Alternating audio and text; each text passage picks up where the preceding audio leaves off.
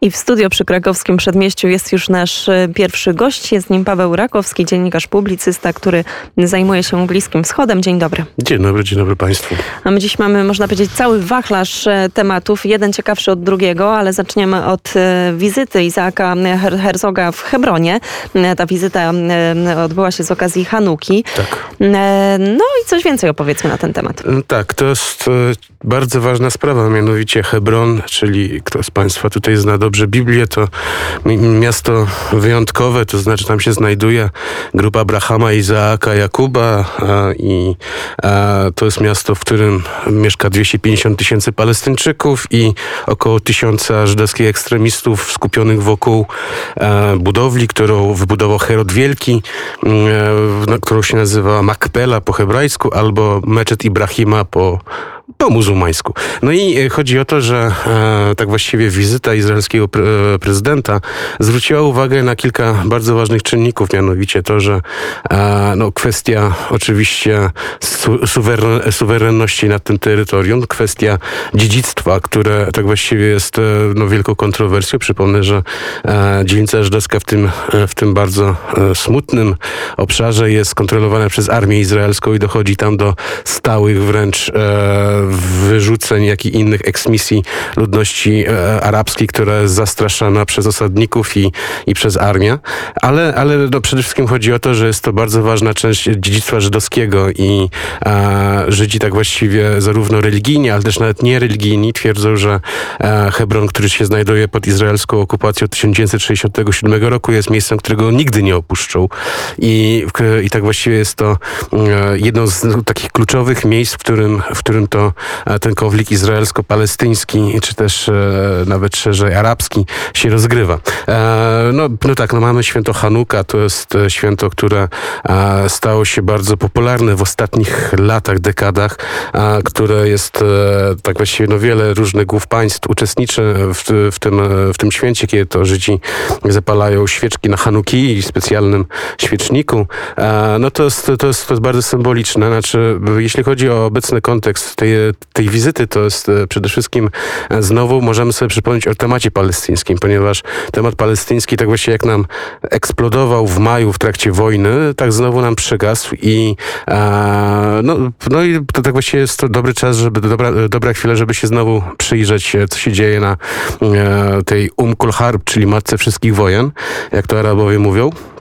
No i tak, no, prezydent Mahmoud Abbas protestował a, przeciwko wizycie swojego izraelskiego odpowiednika w Hebronie. A oczywiście te protesty nie zostały wysłuchane, no bo a, sprawa wygląda w ten sposób, że jak nie było wyborów autonomii palestyńskiej, tak dalej nie ma. Czyli że, czyli, że jest bardzo poważny problem pomiędzy e, w samym obozie palestyńskim i to, i to doprowadza do wielkiego zniecierpliwienia już. To znaczy zniecierpliwienia zarówno strony samej palestyńskiej, czyli mamy główne dwa ugrupowania, czyli Hamas Hamas i, i OWP, jak i też e, przede wszystkim e, czynników międzynarodowych. Tu przede wszystkim wiemy o tym, że administracja Joe Bidena stawia jednoznacznie na to, żeby było negocjacje izraelsko-palestyńskie, ale żeby były te negocjacje, musi, musi być ciało wyłonione w sposób e, demokratyczny do tych rozmów, a tako, takowego ciała nie ma i to jest bardzo duży problem. Czy to wszystko, e, o czym e, mówisz, e, może prowadzić do takich wniosków, do tego, żeby zastanowić się nad ewentualnym wybuchem wojny domowej pomiędzy, pomiędzy OWP a Hamasem? Tak. E, niestety coraz głośniej się o tym mówi. E, no, mamy pewnego rodzaju klincz, który już trwa naprawdę bardzo długo e, pomiędzy Hamasem i OWP. Było pewnego rodzaju ustalone, znaczy w wyniku pierwszej wojny domowej, która miała miejsce w Gazie w 2006-2007 roku, kiedy to Izrael de facto ratował E, działacz OWP, um, umożliwiając im ewakuację z zajętej przez Hamas strefy gazy.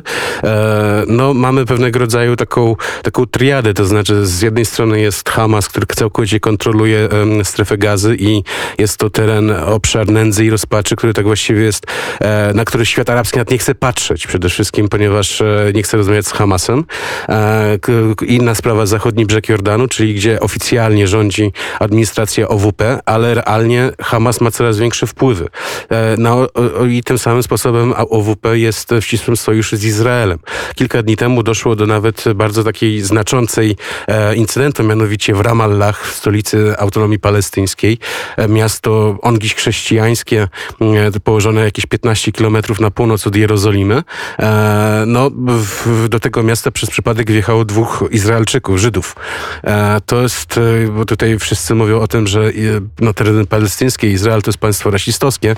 No tak, prawda jest taka, że Żydom nie wolno wjeżdżać na terytoria okupowane pod, pod, pod zarządem palestyńskim. To jest zakaz prawny i przede wszystkim też chodzi o to, że e, taki wjazd by się skończył linczem. Tutaj akurat, e, przypomnę, w 2000 roku była taka sytuacja, że dwóch Izraelczyków wjechało do właśnie tego Ramallah i zostali zlinczowani przy, przy kamerach CNN. E, tutaj Izrael tak właściwie wysłał śmigłowcy, żeby tak właściwie to zrównać ziemią cały ten, całe te miejsce. Natomiast teraz widzimy, kilka dni temu doszło do, do powtórki takiego incydentu, ale służby palestyńskie wzięły tych Izraelczyków, odseparowały tłum i ich e, dostarczyli Izraelczykom. To jest bardzo ważny sygnał, znaczy przede wszystkim to, że współpraca pomiędzy e, aktywami OWP i Izraelem jest no, realna, to, że jednak e, OWP stara się naprawiać wszelkie, wszelkie błędy, a też przede wszystkim wszelkie luki wizerunkowe, ponieważ, ponieważ pozostaje bardzo duża sprawa taka, że jeżeli będą wybory, to muszą być przede wszystkim, w którą stronę ma podążać Palestyna. Czy państwa islamskiego, do, do, rządzonego przez Hamas, który, na, na który się nie zgadza ani Arabia Saudyjska, ani Emiraty Arabskie, ani inne państwa regionu, w tym, w tym Egipt, czy też państwa, które jednak będzie mm, e, tak właściwie no, e, pionierem jakiegoś, jakiejś tej nowej wizji świata arabskiego, państwa, które no, będzie e, przyjaznego, może, może demokratycznego nie za bardzo, ale jednak jakiegoś nowoczesnego. To jest bardzo ważne. Tak więc, tak więc, tak więc tutaj akurat jest, widzimy, że gra wyborcza się toczy, no i też przede wszystkim E, chodzi też o to, że no, struktury Organizacji Wyzwolenia Palestyńskiej no, nie cieszą się wielkim uznaniem, szczególnie w dwóch największych ośrodkach miejskich na zachodnim brzegu, czyli Nablus i Hebron wspomniany. E, no i to jest bardzo duży problem. To znaczy, jeżeli będą wybory, to możemy być, być, przekonani, że Hamas no niestety je wygra albo będzie miał taką reprezentację, która automatycznie będzie, będzie tworzyło sytuację bardzo mocno niekorzystną. To znaczy, że e, legalnie się usadowi na zachodnim brzegu, ponieważ w chwili obecnej Hamas jest zwalczany zarówno przez izraelskie służby bezpieczeństwa, jak i też przez palestyńską e, służby bezpieczeństwa. I to jest, i to jest, i to jest istotne. Mm, ale jednocześnie ma bardzo duże poparcie wśród ludności, wśród tak. zwykłych to obywateli. Jest, to, to, jest, jest, to jest bardzo ważne, ponieważ e, to mamy pewne pewnego rodzaju kazus, który się powtarza zarówno teraz, jak słyszymy w Afganistanie, czy, czy, czy, e, czy, czy, czy w Hezbollah w Libanie, że, e, że tak jakby islamiści w tym swoim pierwszym, e, pierwszym rzucie, oni tak właśnie likwidują patologię tego świata, który był tak jakby skorumpowanego, tego skomplikowanego, tego niejasnego. Tak? No islam tutaj ma bardzo proste reguły, bardzo proste zasady. No to, to, to akurat jest, jednak, znaczy jednak jeśli chodzi o te upadłe czy podupadające struktury jest zawsze atrakcyjne, szczególnie dla pozbawionej e, perspektyw młodzieży, tak? No bo też jest bardzo ważny przypadek tutaj, o którym muszę się odnieść, to znaczy Palestyńczycy, którzy są największymi uchodźcami, jeśli chodzi o wiek XX no i XXI, bo jednak lwia część tego narodu mieszka w obozach dla uchodźców, z jakichś dziwnych przyczyn nie dołącza do tych wszystkich migracji, które, które, które no wędrują. tak, bo ani się nie pojawiają przy naszej granicy, nie. ani przy granicy białorusko-litewskiej, tak. To jest, to jest... znaczy Izrael, Izrael by tak właściwie pod ścianą płaczu, to naprawdę by przez, lat, przez lata oni się tam modlą, żeby tych Arabów, żeby ci Arabowie zniknęli w jakiś tam sposób, a oni złośliwie nie chcą, tak? To jest, to jest, to jest, to jest, to jest ciekawa sprawa. Czy nie mogą, czy, czy, też, czy, też, czy też nie chcą, ale, ale na pewno Izrael by zapewnił wszelkie No właśnie, może jest tak, tak duża kontrola, że oni i tak już są w tej pułapce, są ogrodzeni ogromnym murem. Ale jest prawda, czy, i... tutaj ja wytłumaczę jedną rzecz. Każdy, ka, każdy Arab na terenach mandatowej Palestyny ma zawsze, ma zawsze otwartą furtkę wyjściową. Nie wejściową, tylko wyjściową. Chce wyjechać, to, to, to Izrael nigdy nie utrudnia wyjazdów. Zawsze utrudnia wjazdy. To jest, to jest akurat... To też... Ja właśnie zawsze mam przekonana, że jest na odwrót, że łatwiej jest na przykład wjechać do strefy gazy niż z niej wyjechać. Nie, nie. Ale to jest zaskakujące. Tutaj akurat, e, jeśli chodzi o strefę gazy, no to to jest, to, to jest troszeczkę inna sytuacja, ale kto będzie chciał z niej wyjechać i tak właściwie e, i mieć gwarancję, znaczy problem jeśli chodzi o strefę gazy, że oni nie, mają gdzie wyjeżdżać, nie mają za, za, co wyjeżdżać i ich też nikt nie chce, tak? To jest, to, to, jest, to, jest, to jest inna sprawa. Natomiast jeżeli ktokolwiek ma możliwość wyjazdu ze strefy gazy, to wyjeżdża. No niestety chrześcijanie e, w strefie gazy, których tam no, było teraz w chwili obecnej około 200 czy, czy 300 pozostali, ale ci, którzy mogli, to już wyjechali dawno. Tak więc, tak więc, tak więc tutaj akurat jest e, sprawa taka, że no ale, ale jeśli chodzi o masową migrację, czegoś takiego nie ma i, i, i, widzimy, że Izrael tak właściwie jest w pewien sposób tym uziemiony, ponieważ e, teraz, teraz w ostatnich dniach doszło do wielkich starć e, już w arabskim mieście w Izraelu, um Al-Farm. E, to jest, no i tam e, tak właściwie Izrael tak właściwie cały czas ma problem w tym arabskim sektorze w Izraelu. No i to jest sektor, który się cały czas rozrasta i cały, i cały czas tak właściwie tworzy wielkie zagrożenie z punktu widzenia Izraela dla siebie. No tym bardziej, że e, te arabskie miejscowości są położone wzdłuż strategicznych autostrad wiodących na Golan, wiodących na, e, na granicy z Libanem. I to jest bardzo ważne. Izrael tak właściwie już od kilku tygodni ma wielkie manewry e, na granicy północnej. Około 200 tysięcy izraelskich rezerwistów będzie wzywanych albo już, już zostało wezwanych na, na ćwiczenia i na, na symulacje wojenne, tylko że e, tak właściwie razem z działaniami op opcjonalnie frontowymi są też ćwiczone działania pacyfikacyjne swoich tyłów czyli właśnie tego całego arabskiego sektora, kto, o, o który tak właściwie opinia publiczna się w sumie dowiedziała w trakcie majowej wojny. Dobrze, to teraz e, zostawiamy już Palestynę, zostawiamy Izrael i szybko przenosimy się mm, do Emiratów Arabskich, e, bo tam e, bardzo głośne i bardzo ważne spotkanie, rozmowy emirackiego następcy tronu Mohameda ibn Zayeda z Recipem Erdoganem. To znaczy tak, tutaj w, jeśli chodzi o Emiraty Arabskie, to, to widzimy, że jest to państwo, które zaczyna odczytywać grę nowego świata, w którym to jak wielu ekstremistów arabskich, no i też w sumie Iran marzył o świecie Bliskim Wschodzie bez Ameryki, no to ten świat się tak, takowym staje. No i akurat widać, że Emiraty Arabskie e, rozpoczęły bardzo dużą ofensywę dyplomatyczną. Przypomnę, że kilka tygodni temu e, Abdullah ibn Zayed, czyli minister spraw zagranicznych Emiratów, spotkał się z, z Basharem al-Assadem w Damaszku i e, to jest bardzo ważne, czyli że powoli zaczyna Syria wychodzić z, z, z izolacji. E, bardzo ważne spotkanie było w zeszłym tygodniu w Ankarze pomiędzy Recepem Erdoganem i e, Mohamedem ibn Zayedem. E, to jest, to jest bardzo kluczowe z tego względu, że e, Emiraty Arabskie i Turcja tak właściwie były niemalże na wojennej ścieżce od 2011 roku. To znaczy e, Turcja bardzo mocno zaangażowała się po stronie Bractwa Muzułmańskiego w różnych konfliktach na Bliskim Wschodzie, no a Emiraty Arabskie, jak Arabia Saudyjska zwalczały wszędzie, wszędzie, gdzie mogą Bractwo Muzułmańskie lub, lub jego odnogi. Wiemy o tym, że Turcja znajduje się w potężnym kryzysie. 14 lirów to już jest jeden dolar dolar, tak? To, to, to, to naprawdę jest bardzo duży upadek. A kiedyś dla porównania, bo wiem, że e, No to ja pamiętam w 2,5, 3. E, no to, to, był, to, to naprawdę był, było dużo, tak? To znaczy był bardzo, bardzo stabilna waluta, a teraz tak właśnie to wszystko poszybowało. E, państwa przygraniczne tak właściwie przy, przy, w okolicach Turcji jeżdżą tam na zakupy w ogóle i nie liczą się z pieniędzmi. Oczywiście jest, e, sprawa wygląda w ten, tak, tak dramatycznie, że prezydent Erdogan może nie doczekać do wyborów w 2023 roku. E, no i tak właśnie Emiraty, które no, były niemalże na wojennej ścieżce z Turcją, a może nawet dalej, obiecały 10 miliardów dolarów na inwestycje. To oczywiście te inwestycje to są, to są oczywiście te tak zwane technologie, tak zwane inne, ale wiadomo, że to jest po prostu ratowanie ich budżetu, ratowanie ich waluty. To jest, to jest niezwykle ważne. No i też e, teraz akurat widzimy, że Emiraty Arabskie dalej działają, to znaczy e, prezydent Macron e, tak właśnie na, na spotkaniu w Emiratach tutaj przyjechał po to, żeby z, namówić świat arabski do zniesienia albo raczej do odnowienia stosunków dyplomatycznych z Libanem, który no, jest e, odcięty już tak właściwie od wszystkiego od, i od wszystkich. No i to jest, i to jest, i to jest bardzo ważne. To znaczy Francja oczywiście tutaj, e, jeżeli nad osiągnie jakiś sukces, to nie należy się do tego sukcesu przyzwyczajać. Czasy Francji w ogóle się dawno skończone. Natomiast chodzi o to, że znowu prezydent Macron wie, gdzie rozmawiać. Tak? Czyli, że jakie wielkie wpływy e, rozpoczyna mieć e, Emiraty, rozpoczynają mieć Emiraty Arabskie, państwo, które mm, no, jest e, no, ciekawym projektem, tak? To znaczy wszyscy, wszyscy wiemy o Dubaju, ale, ale, ale, ale przede wszystkim chodzi o to, że wydaje się, że poprzez Arabię, znaczy poprzez, mówiąc o Emiratach Arabskich, patrzymy na Arabię Saudyjską, tak? To ja akurat wspomniałem o Hanuce.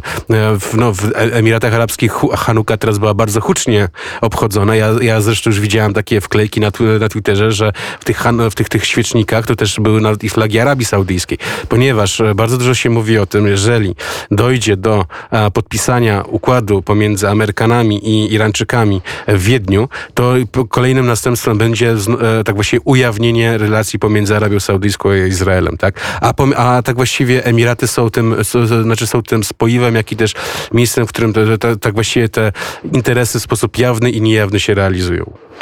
Mm, to jeszcze na moment y, wróćmy do Turcji. Ten ogromny kryzys gospodarczy, to, że lira leci e, na łeb, na szyję i e, to, że to wszystko przekłada się na codzienność, na jakość e, życia ludzi w Turcji, tak naprawdę mogłoby spowodować albo to jest pewnie pytanie do ciebie, czy może spowodować to, że Erdogan straci swoje stanowisko? Bo na ten moment wygląda to tak, że on trwa przy bardzo kontrowersyjnych poglądach ekonomicznych, wymienia, teraz już e, wymienił e, swojego ministra skarbu, zrobił to e, dokładnie wczoraj, ale co idzie za tym? No wiadomo, że ludzie w końcu się zbuntują, a nic tak łatwo nie powoduje tego buntu, jak właśnie bieda, brak dostępu do pieniędzy i do przywilejów no jeszcze w dobrego życia. I jeszcze w tym czasie przypomnę, że około 8 do 12 milionów obywateli Turcji żyje z turystyki turystyka, która jest dość, no Turcja jest dość bardzo e, uzależniona budżetowo od wpływów e, z, z tej branży e, przemysłowej i tutaj akurat wiemy o tym, że raczej zarówno kwestia kolejnych dawek, kolejnych